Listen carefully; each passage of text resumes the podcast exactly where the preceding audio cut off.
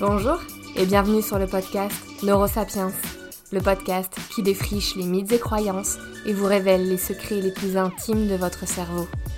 Découvrez l'outil le plus précieux de l'homme, celui qui nous a permis, à nous, Homo sapiens, de construire notre histoire.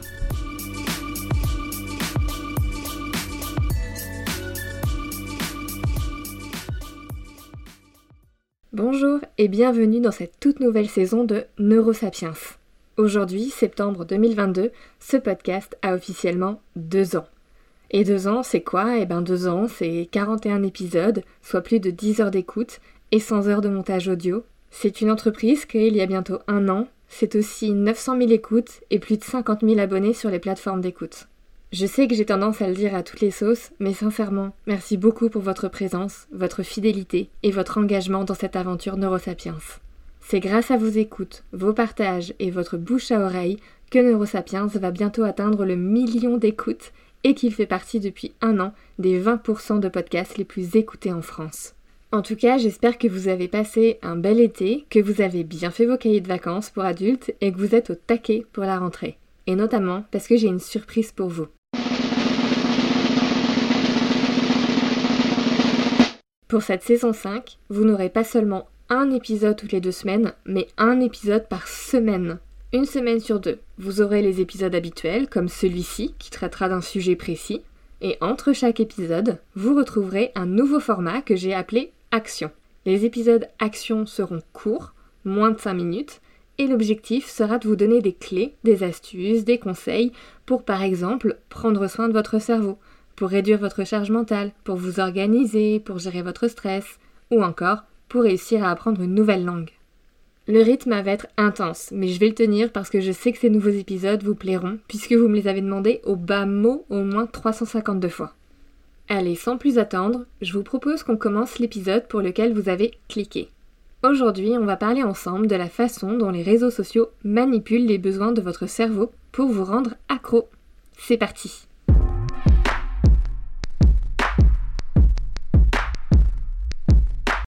Commençons par définir ce qu'est une addiction aux réseaux sociaux. Déjà, gardez bien en tête que l'addiction aux réseaux sociaux n'est pas reconnue officiellement comme une addiction ou comme un réel trouble par les classifications officielles des troubles et maladies psychiques.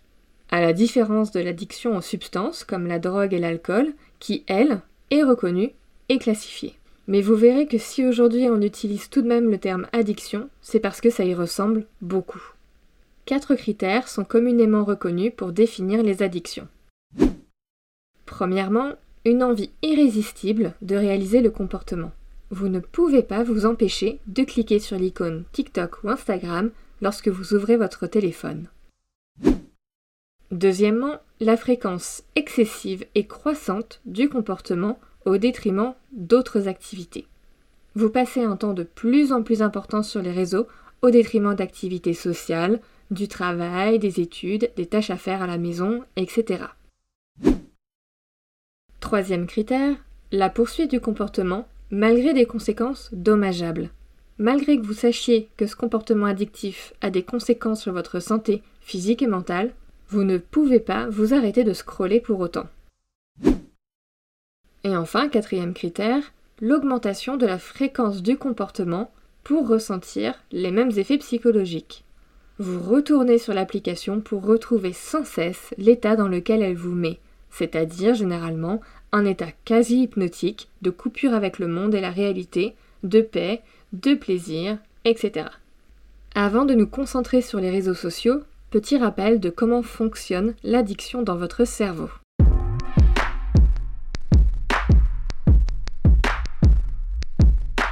La base de l'addiction, c'est le plaisir. La sensation de plaisir, elle est là pour nous encourager à réaliser une activité fondamentale à notre survie, comme boire, manger ou se reproduire. L'objectif de ces actions, c'est de maintenir un équilibre biologique dans notre corps qu'on appelle homéostasie. Donc cette sensation de plaisir, de base, elle est vraiment positive. Elle nous aide à survivre. Sauf que le plaisir, eh bien nous pouvons aussi le ressentir lorsque nous réalisons d'autres activités, comme écouter de la musique, faire du sport, mais aussi lorsque nous prenons de la drogue, de l'alcool ou que nous traînons sur les réseaux sociaux. On parle de réelle addiction et non plus de plaisir normal lorsque les circuits cérébraux en charge du plaisir s'emballent complètement et vont venir créer un déséquilibre. Je profite de cet épisode pour éclaircir deux points parce qu'on entend beaucoup de choses sur l'addiction, la dopamine, etc. C'est bien parce que ce sont des sujets qui sont devenus à la mode, mais du coup, bah forcément, dès que c'est démocratisé, vulgarisé, euh, bah on retrouve en fait des notions qui sont pas forcément justes. Premier élément que je souhaite éclaircir, c'est que le système de récompense, c'est pas le seul circuit du plaisir. Nous avons en réalité quatre systèmes en jeu lors d'une addiction. Numéro 1, c'est le fameux circuit de la récompense. J'ai faim, donc je mange. Je suis en manque, donc je prends de la drogue. 2. Le circuit de la mémoire et de l'apprentissage. C'est-à-dire, je me souviens avoir ressenti beaucoup de plaisir lorsque je me suis connecté sur Instagram. Donc je vais faire en sorte qu'on y retourne. Troisième circuit, c'est le circuit de la motivation, qui favorise l'engagement pour une activité qui fait du bien, qui va nous motiver à entrer en action. Et enfin, on a le circuit du contrôle inhibiteur. Et ce circuit va te permettre de répondre de façon la plus adaptée possible à une situation. Ces quatre réseaux sont très complexes et s'entremêlent beaucoup. Lorsqu'un dysfonctionnement se fait au sein de ces quatre circuits, ils sont tellement entremêlés que ça provoque un déséquilibre au sein de notre homéostasie. Et c'est là qu'on parle d'addiction. Et la dopamine, eh ben, elle va être au cœur de tout ça. Et là, j'en arrive au deuxième élément que je souhaite éclaircir, c'est qu'on décrit souvent la dopamine comme l'hormone du plaisir. C'est pas tout à fait faux, mais pour être plus précis, la dopamine est une hormone de prédiction du résultat d'une action. La dopamine est libérée lorsqu'on prédit une récompense face à une action. Par exemple, je vois l'icône de l'application Instagram sur mon téléphone. J'imagine le plaisir que ça peut me procurer de m'y connecter et de la dopamine est déjà libérée dans mon cerveau. Ensuite, je vais ouvrir Instagram. Et un deuxième pic super fort de dopamine va se faire à ce moment-là. Par la suite, le circuit de la motivation va nous pousser à nous y reconnecter. Et pourquoi pas finalement? Parce qu'on a ressenti tellement de plaisir lors de la première connexion, je vois pas de raison pour laquelle on n'y retournerait pas. Donc, on va penser à retourner sur Instagram, et là encore, on va anticiper le plaisir, et de la dopamine va être libérée. Sauf que, eh ben, c'est là où le bas blesse. Il est important de comprendre que lorsque l'on fait quelque chose qui nous procure du plaisir pour la première fois, le pic de dopamine est beaucoup plus fort que les fois d'après. C'est pourquoi on va toujours vouloir se reconnecter sur Instagram. Et après, promis, c'est bon, je vais au lit. C'est pourquoi on va vouloir manger un dernier carré de chocolat ou un dernier granola. Et ensuite, allez, encore un, et ensuite je te jure que j'arrête de manger.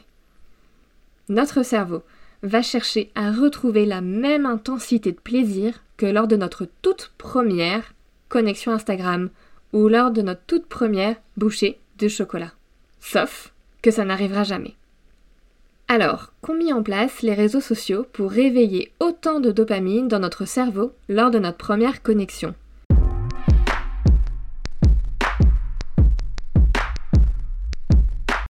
Pourquoi est-on addict aux réseaux sociaux?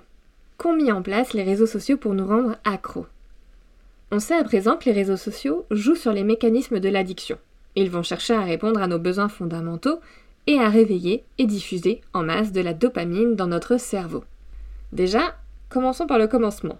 On va prendre les notifications. Qui n'a pas eu de petits frissons ou un petit battement de cœur un peu trop fort en entendant le petit de son téléphone? Vous en avez eu un à l'instant d'ailleurs, non? Votre cerveau s'est mis en alerte? Eh bien, une étude menée par Michael Zeiler dans les années 70 explique que les récompenses délivrées de manière imprévisible sont bien plus excitantes pour le cerveau humain que lorsqu'elles sont délivrées selon un schéma connu. Et c'est pour ça qu'on vérifie nos notifications avec tant d'enthousiasme, parce qu'elles sont imprévisibles. Nous ne savons pas quand nous allons avoir un like ou quand nos amis vont nous répondre sur WhatsApp. Les notifications déclenchent de fortes émotions dans notre cerveau et nous en voulons toujours plus. Pour expliquer le reste des techniques qu'utilisent les réseaux sociaux pour nous rendre addicts, je vous propose, on va en prendre trois et on va les décortiquer. Pour le coup, je vous conseille mille fois d'aller voir les vidéos capsules d'Arte intitulées Dopamine. Chaque vidéo vous explique ce que fait chaque réseau social pour vous rendre accro. Je trouve que c'est brillant, c'est ludique et c'est fascinant. Allez, on va commencer par Twitter. Twitter, il va jouer sur ton anxiété, ton FOMO, c'est-à-dire Fear of missing out, c'est-à-dire la peur de manquer quelque chose qui se passe en ligne. La peur de ne pas avoir accès à une information que d'autres personnes vont avoir, qu'elles vont vivre un truc et en parler entre elles, et pas toi, que tu vas être exclu. En gros, Twitter titille ton besoin d'appartenance. Twitter répond aussi à ton besoin de récompense immédiate. En rafraîchissant ton fil d'accueil, en seulement deux secondes, tu as plein de nouvelles informations sous les yeux. Pour ton cerveau, bah, dur dur de résister à une récompense immédiate.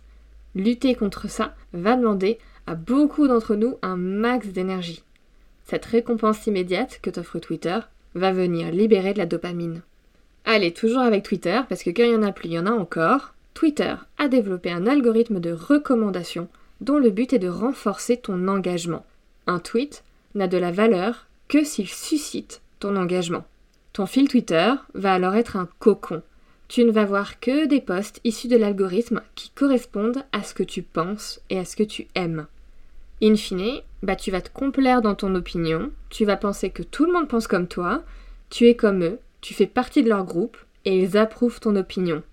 Bref, tout ça te fait sentir super bien, ça génère en toi des émotions positives et plein de plaisir. Alors pourquoi on hésiterait à se reconnecter sur Twitter la prochaine fois qu'on ouvre son téléphone? Prenons Instagram maintenant. Tout est fait pour répondre à un de nos besoins fondamentaux qui est la validation sociale. En fait, Instagram, il va venir combler dans un très court laps de temps ce besoin grâce aux likes, aux commentaires et aux autres réactions apparentées dans le cerveau à des récompenses. C'est pour ça qu'on publie des informations en ligne, c'est pour obtenir l'approbation des autres. Plus d'appréciation signifie plus de gens qui nous approuvent et nous continuons à le faire parce que nous en voulons toujours plus. Sauf qu'il arrive que l'autre ne valide pas ce qu'on poste, soit parce qu'il l'apprécie pas tant que ça, soit parce qu'il l'a pas vu. Et là, ça se corse. C'est généralement là qu'on voit apparaître une tristesse passagère, le doute de soi, l'autocritique, etc. On va voir plus tard dans l'épisode tous ces effets néfastes. Allez, je vais prendre un tout dernier exemple qui n'est pas un réseau social à proprement parler, mais qui illustre bien ce que je disais au début de l'épisode. Lorsque vous vous connectez à Candy Crush, vous pouvez lire les phrases suivantes. Il est temps de se relaxer. Oubliez le stress de la journée. Lancez la machine à délices du jour pour récupérer votre friandise quotidienne. Et un petit dernier pour la route. Pensez à revenir chaque jour pour de plus en plus de récompenses. Candy Crush va surtout chercher à venir réveiller votre circuit impliqué dans l'apprentissage et la mémoire, et non votre circuit de la récompense. Et c'est pour ça que je voulais vous en parler. En effet, il s'agit plus ici d'être addict à une habitude quotidienne plutôt qu'à répondre aux besoins primaires d'appartenance sociale, par exemple. Voilà, tout est fait pour vous rendre accro. Mais quels sont les impacts d'une addiction aux réseaux sociaux et pourquoi n'arrivons-nous pas à nous libérer de leur emprise?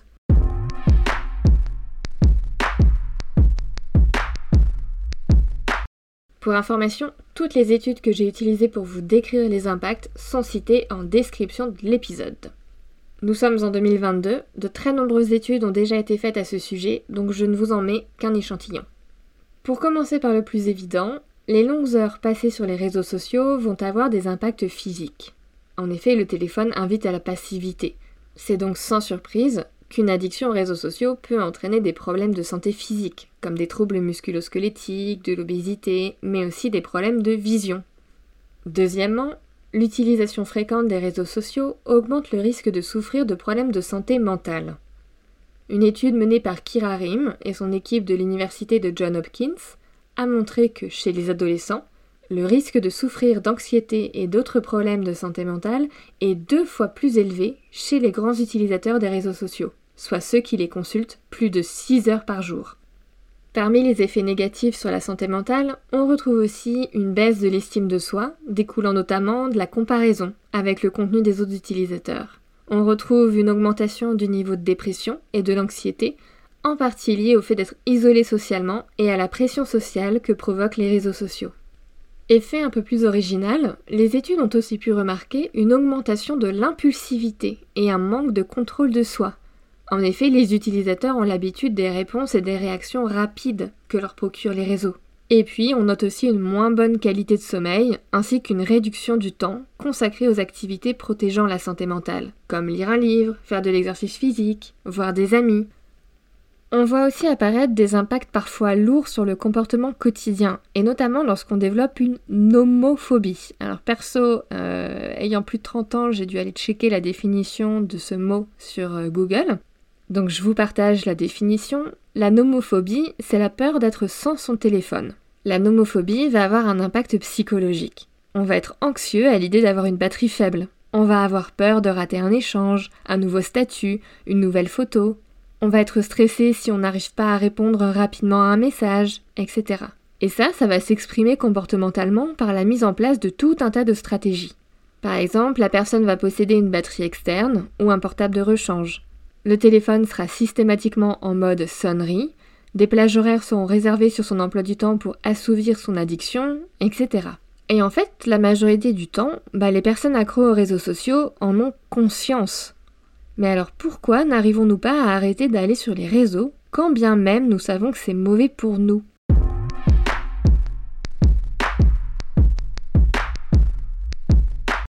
Pourquoi n'arrivons-nous pas à arrêter d'aller sur les réseaux alors qu'on sait que ça nous fait du mal? Bon, déjà, faut garder en tête que l'objectif de ces réseaux sociaux, c'est de vous rendre addict. Il s'agit alors pour eux de concevoir des applications de façon à capter le plus longtemps possible votre attention, afin que vous y passiez tout votre temps. Plus vous passez de temps et réalisez des actions sur les réseaux sociaux, plus les concepteurs engrangent à votre insu une masse considérable d'informations vous concernant. Informations qu'ils pourront bien sûr ensuite analyser et revendre au plus offrant. Nos données personnelles leur permettent de générer des profits gigantesques. La deuxième raison qui explique pourquoi on n'arrive pas à sortir de cette addiction se trouve dans votre cerveau. Lorsque vous êtes sur les réseaux sociaux, votre cerveau vous envoie le message suivant. Continue, c'est super top ce que tu fais, je passe un super moment. Et en effet, au tout début de l'épisode, je vous expliquais qu'il y avait un certain équilibre au sein de votre cerveau. Équilibre complètement bouleversé lorsqu'un trop plein de plaisir se fait ressentir. L'addiction a fait apparaître un nouvel équilibre entre vos circuits. Et donc vous essayez de répondre à ce nouvel équilibre en continuant de consommer l'élément addictif. Notre conscience, elle, elle sait qu'on est en train de se détruire à petit feu. C'est un combat entre notre cerveau et notre conscience si on veut. On va avoir plus de mal à faire les bons choix et à s'arrêter. Pour lutter contre une addiction et tenter de s'en sortir, il faut reconditionner son cerveau pour qu'il retrouve l'équilibre sain qu'il avait perdu avec l'addiction en question. Bref, quand on est accro aux réseaux sociaux et qu'on cherche à ne plus l'être, bah c'est pas qu'une question de volonté, c'est pas qu'une question de force. Pour ne plus être accro, il faut faire face à deux forces. Une externe, qui est guidée par les concepteurs des réseaux sociaux, et une interne, guidée par votre cerveau. La semaine prochaine, nous verrons dans notre tout premier Action comment se détacher progressivement d'une consommation excessive des réseaux. En attendant, et si le cœur vous en dit, vous pouvez toujours laisser 5 étoiles sur Spotify et Apple Podcast, ainsi qu'un commentaire.